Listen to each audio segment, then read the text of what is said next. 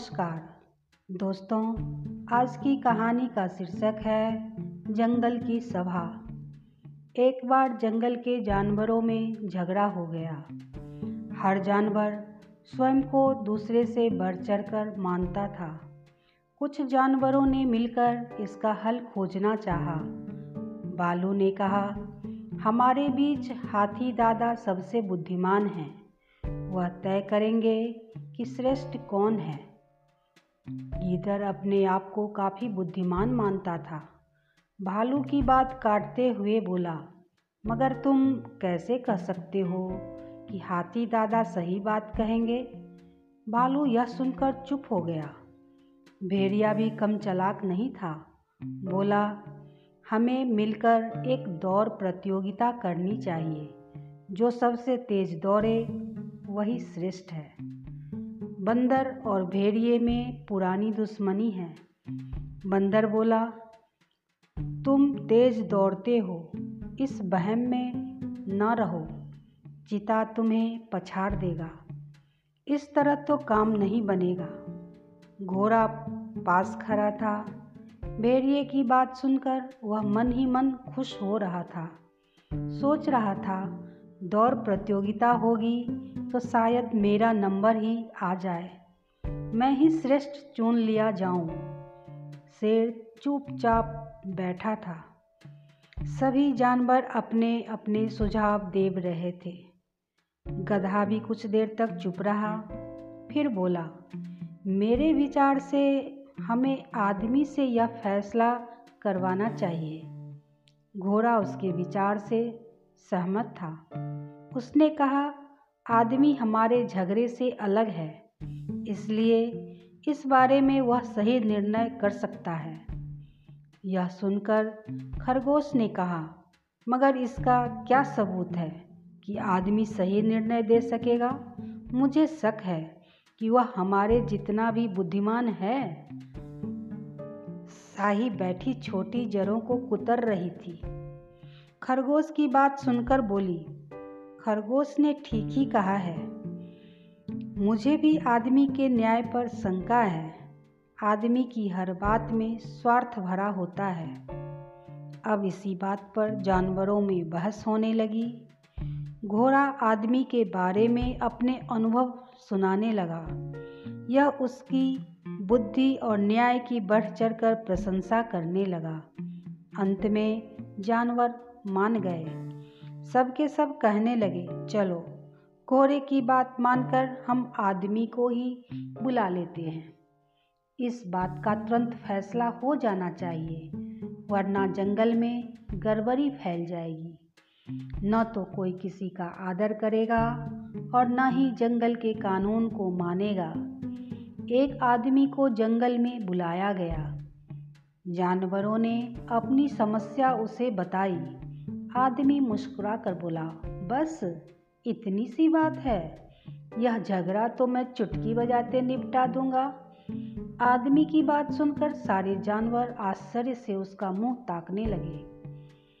वे सोच रहे थे, हम महीनों से इस समस्या को नहीं सुलझा पाए। भला यह आदमी इतनी जल्दी कैसे निर्णय दे देगा? सिंह अब भी चुप बैठा था। मगर आदमी की चतुराई वह तार गया। बोला, श्रीमान, आप हमसे ज़्यादा बुद्धिमान हैं। इससे पहले कि आप अपना निर्णय दें, यह बताने की कृपा करें कि कौन से नियम होंगे जिनके आधार पर आप हमारी श्रेष्ठता का निश्चय करेंगे। नियम कैसा? आदमी ने घमंड से शेर की ओर देखा। मगर बिना नियम के आप न्याय कैसे कर पाएँगे? सिंह ने का पूछा, बिल्कुल आसान है। यह निर्णय मैं उपयोगिता के आधार पर दूँगा, आदमी ने मुस्कुरा कर कहा। क्या मतलब? आप बात को खुलासा करके बताएँ। हाथी ने सूट से मक्खियाँ उड़ाते हुए कहा, बात तो खुलासा ही है। जो जानवर मेरी दृष्टि में इंसान के लिए सबसे ज़्यादा उपयोगी होगा, वही सबसे श्रेष्ठ है। मैं इसी आधार पर अपना फैसला दूँगा। वाह, बहुत खूब।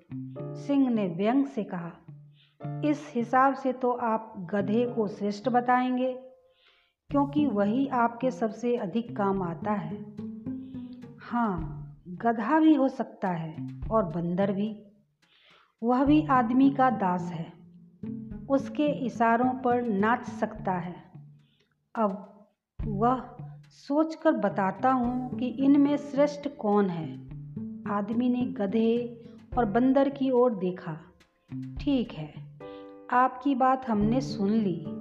मुझे लगता है आप हमारे मामले में निर्णायक होने योग्य नहीं। आपकी हर बात सच्चाई से दूर है।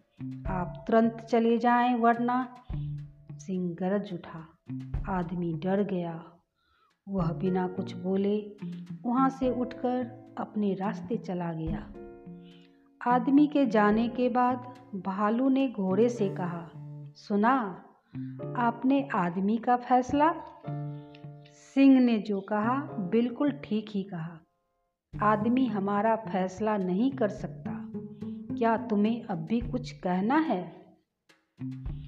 घोड़ा कुछ कहता, इससे पहले ही सिंह उठ खड़ा हुआ। बोला, अब मेरे लिए यहाँ रुकना बेकार है। योग्यता की सूची में आप मेरा नाम चाहे जहाँ भी रखें, कोई फ़र्क नहीं पड़ता। मैं जो हूँ, वही रहूँगा। यह कहकर सिंह चला गया। उसके जाने के बाद हाथी उठा। उसने भी कहा, मैं सिंह की बात से सहमत हूँ। मुझे भी इस फैसले से कोई मतलब नहीं। इतना कहकर हाथी भी मस्त चाल से वहाँ से चला गया। उसके बाद चीता और भालू भी घिसक गए। चलाक लोमड़ी भी चली गई। दूसरे जानवर भी धीरे धीरे चलते बने।